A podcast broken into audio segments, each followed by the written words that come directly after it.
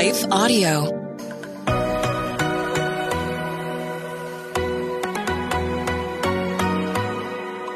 Do you sometimes doubt if you're truly hearing God's voice or if it's really your own? Or have you been in a season where it feels like He's completely silent? Have you been praying for a way to learn how to hear His voice more clearly? Hey, friends, I'm Rachael, host of the Hearing Jesus podcast. If you are ready to grow in your faith and to confidently step into your identity in Christ, then join me as we dig deep into God's Word so you can learn to live out your faith in your everyday life.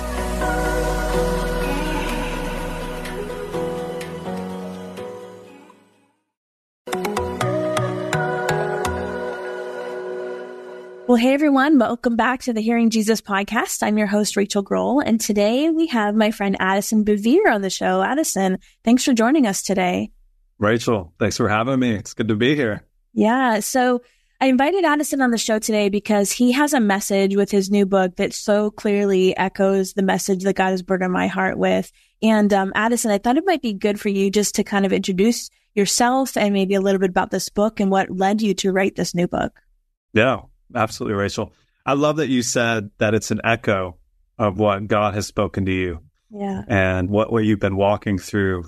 For me, even the first chapter of Words with God, it's it's entitled The Voice. And I take the reader on a journey into the canyon, into that place where we hear echoes, that place where we wonder, are we hearing the voice of God, or is that an echo of our own thoughts, echo of our own fears, our own concerns, our own desires?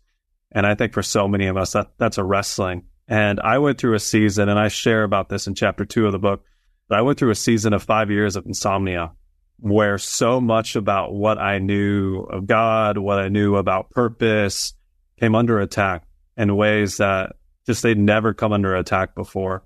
And I had, had reasons to question God's faithfulness, his presence, his goodness that I hadn't encountered before. It was a series of different things that happened in my life and it led me to the end of myself and a really like a complete break breakdown. And so that's a bit of my story. I come from a great family. I have an amazing mom, amazing dad. They're both authors and speakers. And then I have a passion for prayer and specifically a prayer that integrates our lives, a prayer that brings a type of prayer that brings everything together so we can experience the wholeness and the peace and the promise of what it is to walk in communion and union with God. And so I'm, I'm married, been married for 15 years, and I have four kids, ages 13, 12, 8, and 6, two boys, two girls. And I live in Nashville, Tennessee. So that's a bit about me. And I know we're going to get into the book and get into this idea of hearing God's voice. So yeah, I'll touch on more of that later. Yeah. So your kids are about the same age as some of mine. So we need extra prayer in this next. I'm not yes. That. Yes, that's so true.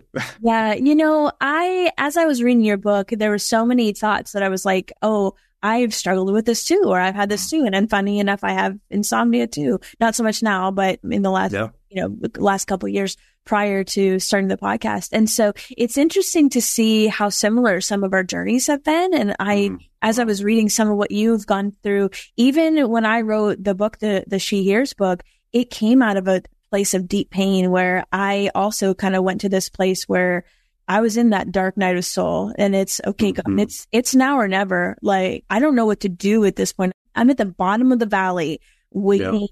and looking up and waiting for your voice. And, you know, one of the reasons that I wrote the She Hears book is similar to, you know, some of the things that you talk about in your book is this echo that I would hear all over the world. Like I would work in the bush of Africa or I would be in inner city New York or I'd be in my own local church. And specifically women would have these same questions. How do I tell the difference between God's voice, my own voice and the voice of the enemy? And that's one of the questions that you wrestle with in this book. And one of the things I love that you say is that having words with God is about joining the conversation, not starting the conversation. I love that, that that's how you phrase that. Yeah, I mean the reality is, Rachael, it's it's our desire. We were wired, we were made for intimacy with God.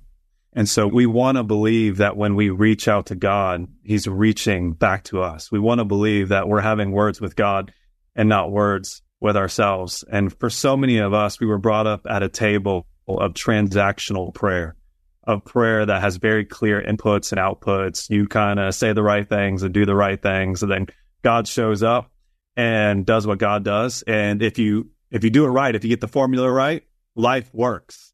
The right things happen. They happen when you want them to happen. They happen why you want them to happen. And the, and the reality is, anyone who's walked this journey for long enough, they know that that's just not how this works. And so the temptation is to throw up our hands and be like, why would I have words with God when it seems like I'm just having words with myself? Is anything actually happening when I pray? Or am I just yelling into the distance, yelling into the canyon? And something that I found, Rachael, that was a real source of comfort to me in this journey was that we really can't know how faithful God is. We really can't until we've journeyed through a life that has caused us to doubt his faithfulness.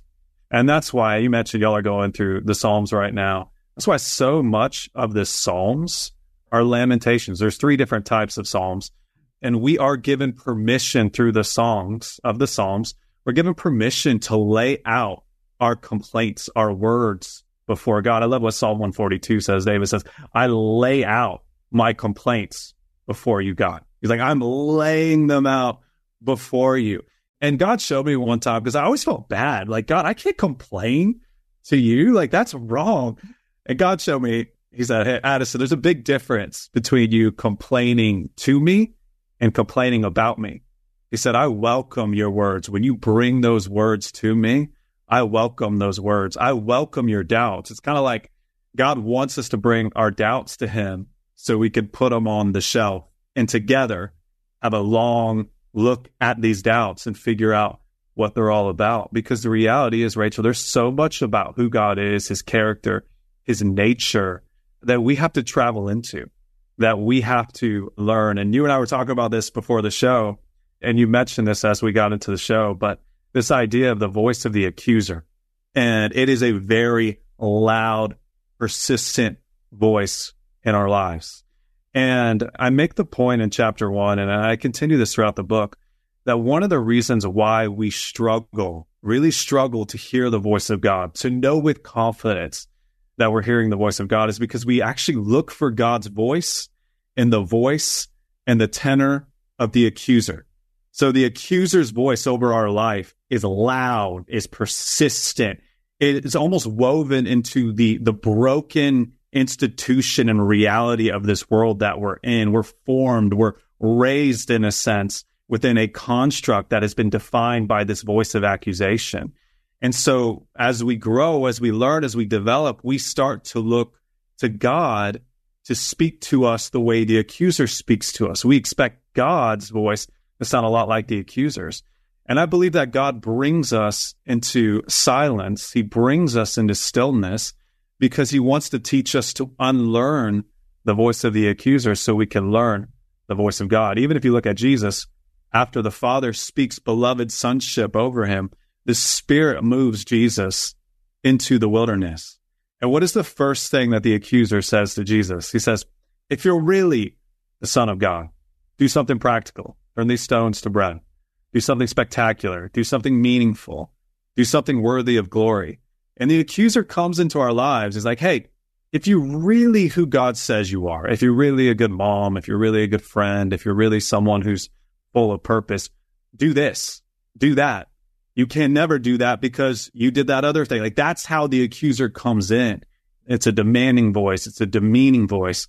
Whereas the voice of God actually teaches us that one of God's languages is silence which is a terrifying prospect. Like when we really think about it, if you look at that moment with Elijah after he ran from Jezebel, after he had this massive victory with all the prophets of Baal being slaughtered and the fire coming from heaven, he runs and he hides away.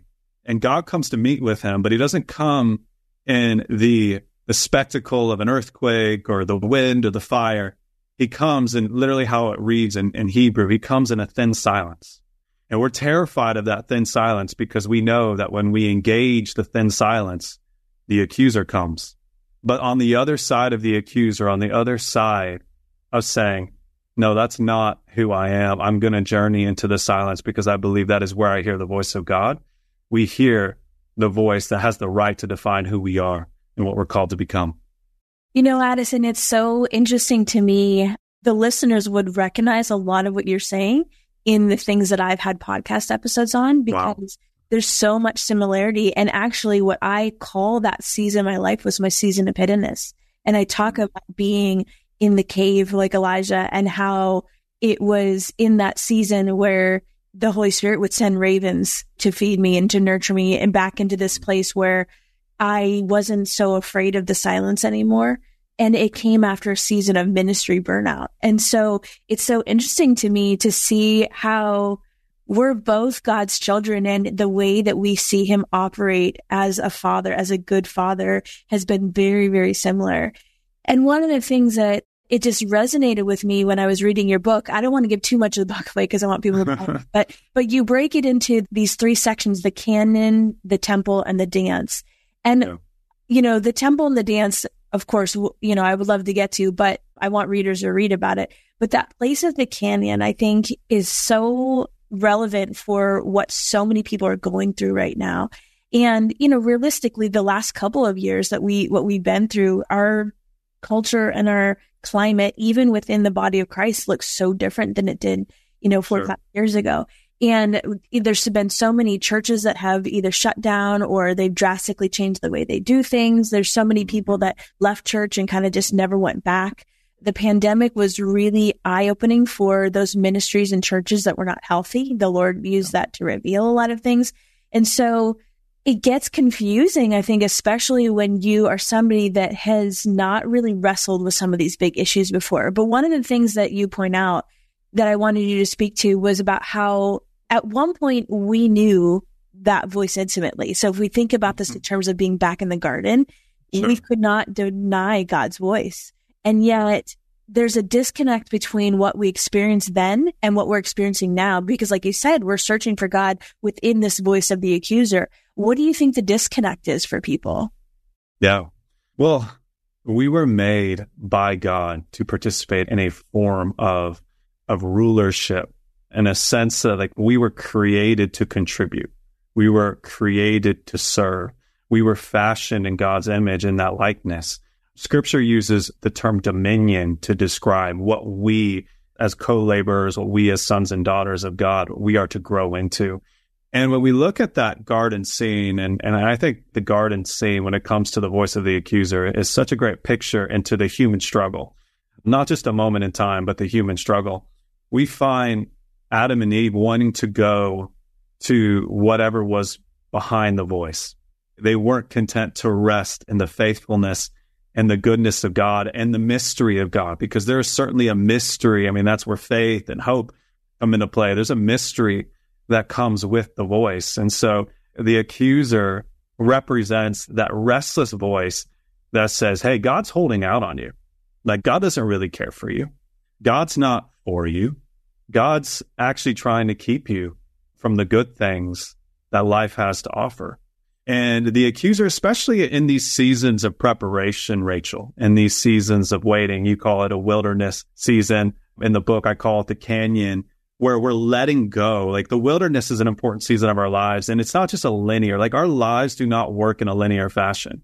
And, and I actually write about that in the section on the canyon about how sometimes it feels like we're revisiting old seasons. But the reality is like how you go up a mountain and switchbacks up the mountain. You're higher on the mountain, but the view looks very similar. You're still looking at the same terrain. You're just higher. Don't believe the lie that you're where you've always been.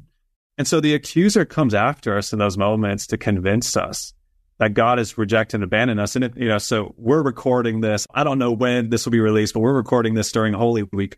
And so I have to tie this in because it's Holy Week. The reality that Jesus himself had to navigate the canyon is something that's incredibly encouraging for me. And if you look at what the writer of Hebrews says in Hebrews chapter 2 and Hebrews 4, the writer of Hebrews tells us that Jesus endured the temptations that we have to navigate, the trials that we have to navigate. And so he's able to sympathize with us in our weakness. And if you think about the cross, I know you're working through the Psalms, you think about the cross, Jesus quoted the Messianic Psalm, Psalm 22. He quotes David when he says, My God, my God, why have you forsaken me? Right? And in case listeners don't this, those are actually David's words that Jesus is quoting.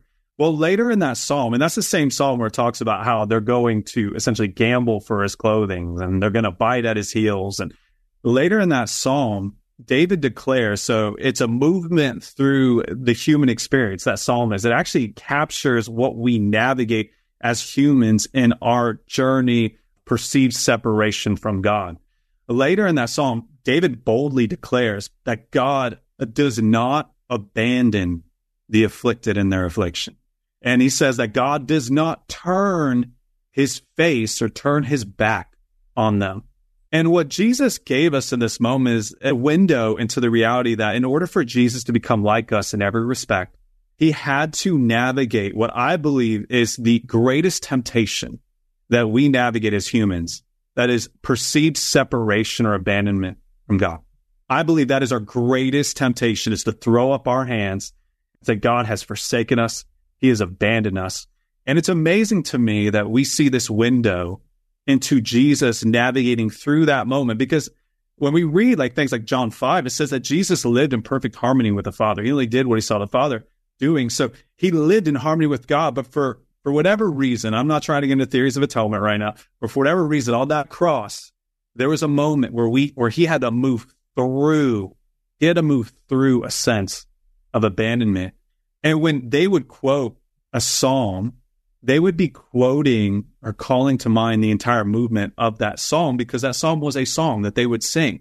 And so, in the same breath that Jesus is saying, My God, my God, why have you forsaken me? He is also crying out with David, God, you do not abandon the afflicted in their affliction. You do not turn your back on them.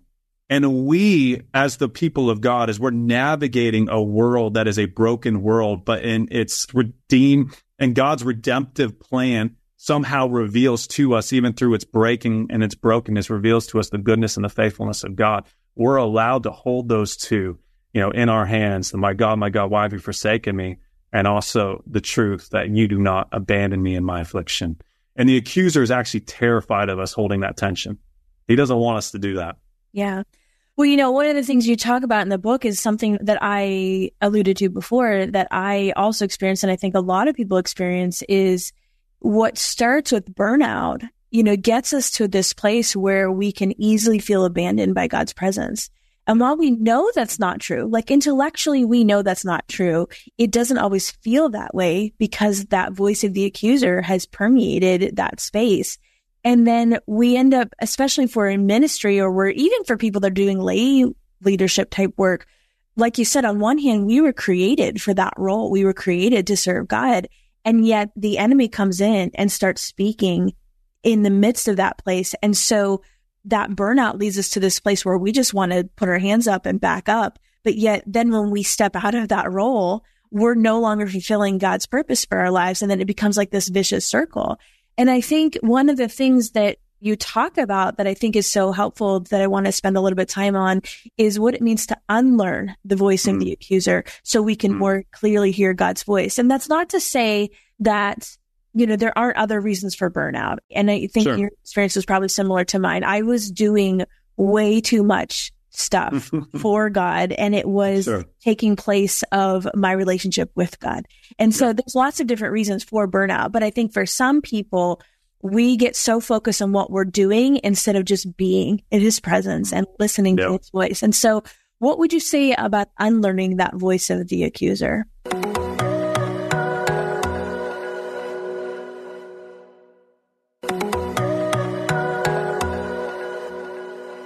Wow.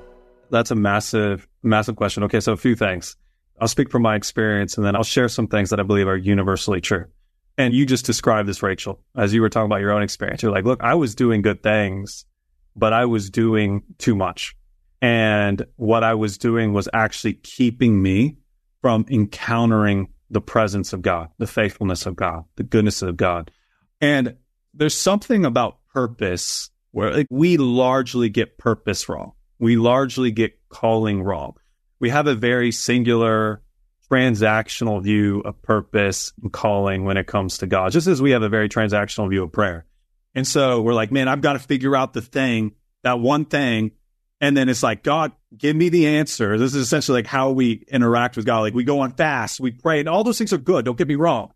But when it comes to our purpose, God's not saying, Hey, I'm going to seek me and I'm going to give you the answers and then I'll get out of your way so you can go do what you need to do. Like the whole idea of purpose is actually to come to know the character of God. And if I'm honest, Rachael, in this season, I was like, Hey, God, give me the answers so I can get my life together and then get out of my way so I could be essentially the master of my life. And I wouldn't have articulated it quite like that. But the truth is, when I look back on the decisions that I was making and the posture of my heart, I was like, man, God, this is really about me, you know, validating my own pride or checking a box and getting stuff done or whatever that looks like. And I realized something in this season, Rachael. I realized that God won't deliver us from a thing if that thing is going to deliver us to Him. Like we cry out and we're like, God, like change this situation. But God's like, actually, you know what? This situation is bringing you to your knees and is actually going to deliver you from the thing that is perpetuating this situation. It's actually going to deliver you to me. And it is in my presence and my goodness and my grace, which is the ability. Grace is literally the infusion of the divine. It's the ability to go beyond our natural ability. It's like, I can give you my grace in this place. And so I would share that because the voice of the accuser comes after us and says, do, do, do, do, do, do, do, do, do on repeat. And it's very much when we talk about do, what the voice of the accuser will do is well, will point out things that you really can't do anything about. Will point out things that are in your past. Whereas God, in the way the Spirit leads us into action, the Spirit leads us with hope, with conviction, not condemnation, with hope with clarity of vision, with trust, with faith. And it's not a striving. I mean, I mentioned Hebrews 4 earlier. The writer of Hebrews says, strive to enter the rest. Like it is difficult to enter this kind of rest, but it's worth it. And for those of you out there, you're like Addison, I, I hear what you're saying, but I'm terrified of the silence. I want you to know that the silence is not rejection. The silence is actually an invitation. And in that season of my life, and I, and I write about this in Words with God, where I went two years without sensing or feeling the tangible presence of God. I was reading my Bible every single day. I was praying faithfully. I was going after God. I was, but I felt like God had completely abandoned me as far as his, his tangible presence in my life. And what's amazing though, Rachael, coming out of that season several years ago is I had no idea the capacity in me that was being formed and forged in that season for me to unlearn the voice of the accuser, which is so self oriented and self focused, and for me to enter into a form of living, a consciousness, and awareness that sees this world as something more than the sum of my own cares, concerns, and problems. Because the accuser and the accuser's voice is going to try to shrink your world until it is so small and fixated on you and what you can't do, what you shouldn't do, what you're not capable of doing, whatever it is. Whereas the voice of God, and this is where I, I move into later in the book, where I'm talking about the dance, it pushes us out, not in a forceful way, but in, a, in like a dance. It guides our lives out into the spaciousness, the expansiveness that God designed us to enjoy, the real type of purpose, the real action that we're called to pursue. But so many of us, if we don't spend the time to really get to know God in the silence, we'll confuse action and the purpose that God has for us. We'll confuse it for the instructions and the words of the enemy. And there's an old quote, and I love it. I think you'll enjoy this. And I, I put it in the book. It's from Maeterlinck. And it simply goes, We don't know each other yet. We have yet to be silent together. And when I think about God and the way God invites us into words and into a presence of a person who's so far beyond anything that we experience anything anywhere else, we have to realize that there are things about God and things about us that we only, only come to terms with, only come to see in the thin silence. Yeah. And I think we try to avoid the silence so often because it feels uncomfortable. But yet, like you said, there's aspects of God's character and nature we only learn in the silence. There's things we learn about ourselves that we can only learn in the silence. And one of the things that you said I wanted to hit on was when we're talking about our purpose, I think that's what people get so tripped up on sometimes where, and that's what I hear from a lot of women is I just want God to tell me what my purpose is. So I, I don't, I stop wasting time and I can get to work. And yet yeah. what we, what scripture communicates to us is that our purpose is to know him and then to make him known. And I think for me is I would get so caught up on the making him known part that I would forget about the knowing him part. And so for me now, I think after I've gone through that season where I went through that season of hiddenness and then a season of silence and this season of wrestling, I had to get back to this place where the primary purpose of my life was to know him and stop skipping over that point to make him known to others. And I think yeah. that's a really helpful tool for people that might be saying, okay, I'm doing all the things. And like you said, I'm not hearing his voice. I'm, I'm reading my Bible. I'm, you know, I'm worshiping. I'm in prayer, but yet for me, I think, especially in ministry, so many times I would be doing all those things with the intention of then pouring that back out into other mm-hmm. people, mm. not with the intention of just simply being in his presence. And one of the things that I tell people all the time is that silence is okay. Sometimes it's just about being in his presence because that presence is holy and healing. And, yeah. you know, there's times with, even with my husband, we can be in the same room and be silent together. It's not yes. about the conversation. It's about the presence of each other. And so if we could translate that into our relationships with God, I think that is a part that people miss out on is that silent presence because we're really looking after or seeking that word, that fresh word. We want a fresh word from God and we want to, you know, experience that tangible presence. But sometimes the presence is in the silence. And so I love that you talk about that in the book. I would say as we start to close out, I'm going to have you yeah. pray for our audience, but I think I'd like you just to maybe leave off with a word for somebody that is in a season of they've been striving. You know, they're, I see them on the podcast. They binge listen to certain series that we've done. Like I can tell sure. somebody or somebody will reach out to me in email and they're like, I'm doing all the things, but yet sure. they're avoiding the silence.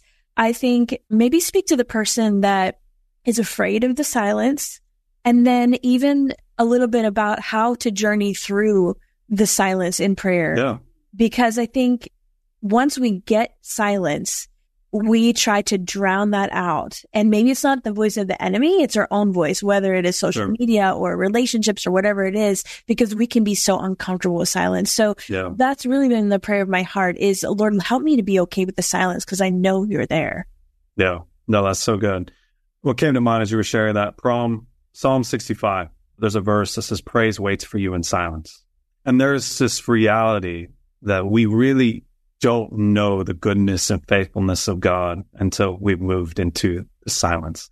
We don't really know how to pray, how to rejoice, how to praise. And a lot of that is due to some of the religiosity that we've grown up in where prayer is, is singular, it's transactional, it's something you do at specific times, at specific places. And and so much of this book, Words with God, Trading Boring Empty Prayer for Real Connection, so much of it is this idea of letting prayer out of the closet, if you will, and into every part of our lives because God wants to have words with us all throughout the day. And if we're honest, Rachael, we spend more of our lives not talking than we do talking. Like if you actually look at it, we talk less than we think. But the reality is when we're thinking, we're not really alone with ourselves because we're so distracted. We're watching things, we're scrolling on phones, we're doing whatever. And we're inundated with a by a voice of comparison, by a voice of accusation, by a voice that you're never enough. So I want to share a couple things about the way God moves through purpose. There's a proverb, and I just I looked it up to make sure it's Proverb 20, verse 5. And it says, purpose in the heart of a man or a woman is like deep waters, but a man or a woman of understanding will draw it out. And I want to tell people who listen to this, like your purpose, your calling, what God's placed on you, in you, it's something that he wants to have a conversation with you about. He's not giving you all the answers right now because frankly, you're not ready for all the answers. He will give you those answers when you're ready for them. And this proverb, it alludes to a well. When you think about a well, you don't drink from a well one time and then you're done. I'm not talking about John 4 here, Jesus, woman, the Samaritan woman. I'm not talking about that. I'm talking about practically. You don't drink from a well one time. You go back and you draw again and again and again and again. And this is what the proverb is communicating. Purpose is like a deep well. It's like deep waters that we draw out and we drink from. And so it's going to take time. The, the lie that tells you that your calling or your purpose is discovered in a day, don't listen to that lie. Your purpose is not discovered. It's actually cultivated through a lifetime of discoveries. I want y'all to hear that a lifetime of discoveries and prayer is where that becomes so real to us and real in how our lives move into every part of our world. And as far as as the silence goes, like we have to believe that God does speak to us in silence. That if we'll move into the silence and just think about it practically, like that's so countercultural. That's so other. That's so holy when compared to the patterns and the way of this world. Like, of course, God would speak to us like that. Jesus modeled this. Even Jesus, who lived in perfect union with the Father, would steal away for entire nights sometimes and be with God in silence. Like, do you think he was praying the Lord's Prayer that entire time? No. He was in silence, spending time with God, listening, receiving. And I think it goes back, Rachael, I think it goes back to the idea that, that God truly has abandoned us, that he has, he has left us alone in our plight. And the enemy is always going to share that with us to keep us from engaging with the silence and discovering that it's actually the silence where we are affirmed, or we are heard, or we are seen, or we realize, as I say in chapter one, the voice even speaks within the echo. The voice, God's even moving within our own thoughts, our own concerns. Like he can't be constricted to that, but he will work through that. And whatever we bring to him, including our, so- our silence, whatever we bring to him and surrender, God can restore to us more vibrant, more alive, more true to who we're created to be. And so that is a great invitation to know that praise does wait for him in silence. I mean, I think of the psalmist, Psalm 46, it says that be still and know that I am God. Like there's a stillness that comes with that. There's a knowledge that comes with it. And that's an incredible invitation. So that's what I would share. I feel like we could probably talk all day about about this, but I want people to read your book. So we'll probably I think we need to wrap it up. But what I would like to ask from you, Addison, yeah. is you would pray for the person right now that's listening that is on the cusp. Like they want to get there, but there's some fear yeah. there. And and I think sure. if I think about those seasons in my own life, I think not now, but I think prior to going into that season, I would have said, this all sounds great. Like I want to welcome the silence. I want to get to a deeper sense of understanding God's presence in my life but that silence feels scary to me. And I think right now we're in a season culturally where people have become addicted to noise. I mean, in the mm-hmm. last couple years, the, the noise has been what has been distracted people from dealing with those real raw emotions. And one of the things you said earlier to, in our conversation was this thought process where perhaps it's okay for us to go to God with the things when they're going well, but it's much more difficult for us to go to God when things aren't going so well. And, and actually it's funny because that was the title of one of the podcast episodes about how there's a difference between complaining to God and complaining about God. Really? Which is exactly what wow. he told me, right? when I was going through that season. So wow. I feel like he was like, all right, kids, come on. This is what I tell you because it was That's amazing. almost verbatim the exact same thing wow. the Spirit shared with me. So it's it's wow. a, I think a little bit of a confirmation probably for both of us. But I think until I got to that place where I could lean in and say, "Okay, God, I am going to complain to you because this sucks right now, and yeah. I don't understand it. I trust yeah. you, but I don't understand it." And I think I don't get it. Yeah, such a measure of faith to go to God with those hard feelings, hard emotions, hard thoughts and so maybe if you could pray for the person that's right there and yeah. w- is where were you and I were a couple years ago where they're recognizing this, they're recognizing that this is the, this next season that they're headed into and there's some fear there and maybe pray in a way that what you would have needed prayer for or what I would have needed prayer for when we were in that. No, so. no, absolutely. And I, and I love, I love what you shared before I pray, I just want to share one thing real quickly about what you shared. That is faith. Faith is when you can't see the end. And so faith is journeying through our doubts. Those are holy. Those are precious to God. And the enemy doesn't want us to bring those to God. The enemy wants us to weaponize our doubts, our insecurities, our fears, and do what? Make a lot of noise toward a lot of people.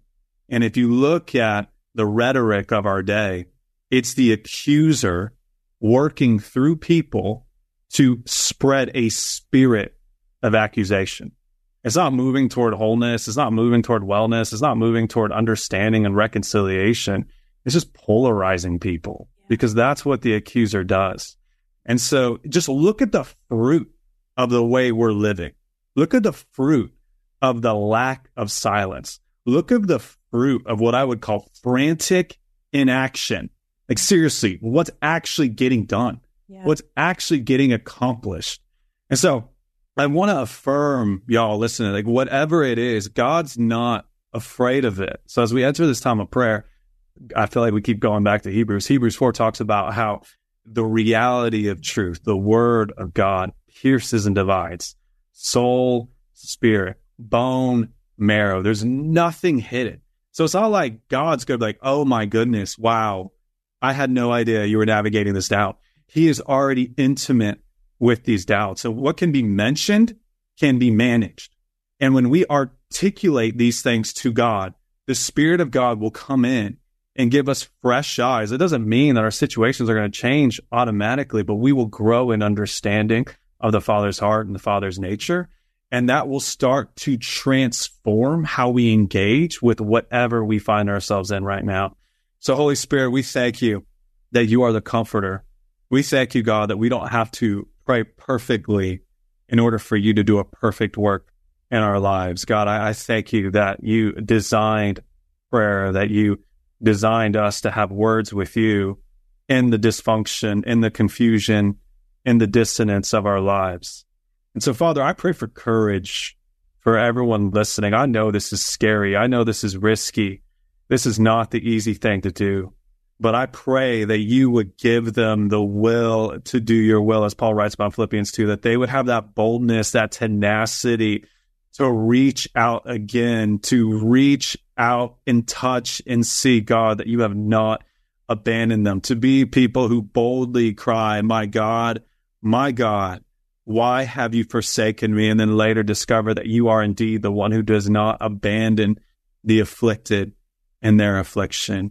God, I pray that you would deliver them from the things in these in these moments of adversity and trial.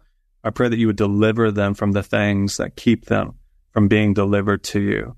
And God, just as we pray in the prayer that your son taught us to pray, lead us not into temptation. I think that that's actually a proclamation that the temptation is not our final destination. That's not where we will end, that we will go through that, that there's something on the other side of it. And God, I pray that they would live in that confidence, knowing that there is something on the other side of what they're facing right now. And the accuser has no right to steal the substance, the meaning, the purpose of this season. I pray that they would have eyes to see this season for what it is. I pray that they would have eyes to see your faithfulness and your goodness, even in the middle of their pain and their questions and their lack of confidence, Father. I pray that they would find a strength that can only be found and you and Holy Spirit again. I pray that you would comfort them through all of this. It is in the name that is above every name that we pray. Amen. Amen. Addison, thank you so much for coming on the show today. It's a blessing to me. It's a blessing to spend some time with you. And I know it's going to be a blessing to those that are listening. Thank you, Rachael. It was an honor to be on here. And thank you for the work that you're doing. Please keep doing it. Yeah. Thanks so much. Hey, friends, as we lean into a new month and we continue to learn and grow together, there's a couple resources I want to make sure you know about so you can take advantage of. The first is our Patreon page, and the link for that is in the show notes. And on the Patreon page, we have a couple things. We have a dedicated space that is for discussion, for asking questions. You get easy access to me where we talk about things, we hold each other accountable. There are resources that go with the show, like a journaling prompt worksheet download for every single adult show. We also have family discussion guides. And what's really been neat about those is that on the kids show, every day I talk about the same content that's on the adult show, just taught in a way that kids can understand. Then the family discussion guides create an environment for you to process that information with your children. You can use that at the dinner table or even as part of your devotional routine. There's some suggested prayer and activities and things to help you connect that content to the appropriate age for your children. So all of that is on the Patreon. Also, there's some prophetic words, extra videos, transcripts, all those kinds of things. The second is on our website. If you go to shehears.org, there's a shop resources page that has my Bible studies that I've written, links to different journaling Bibles, note taking Bibles, all sorts of resources to help you grow. And then also on our website, we have the coaching section. If you are finding that you need some spiritual direction or life coaching, that is available for you as well. And that's really good to help you process what you're learning. If you're feeling stuck, if you need to work through something, if something just isn't sitting right, or if you want to teach this content and you need to help develop a plan, I'm available to help you do that as well. Again, all of these are resources to help you grow in your spiritual life and hear God's voice more clearly. I want to take just a second to thank the team at Life Audio for their partnership with us on the podcast. If you go to lifeaudio.com, you will find dozens of other faith centered podcasts in their network. They've got shows about prayer, Bible study, parenting, and more. Hey, friends. If this podcast helped encourage, empower, or equip you in your walk with God, I would love it if you would head over to Apple Podcasts and leave me a review. That's the number one way you can support my show. You can also join our free Facebook community or Instagram page where I share inspirational tips, bonus content, resources, and prayer throughout the week. Hey, I want you to know I'm praying for you. Know that you are so loved. Keep going.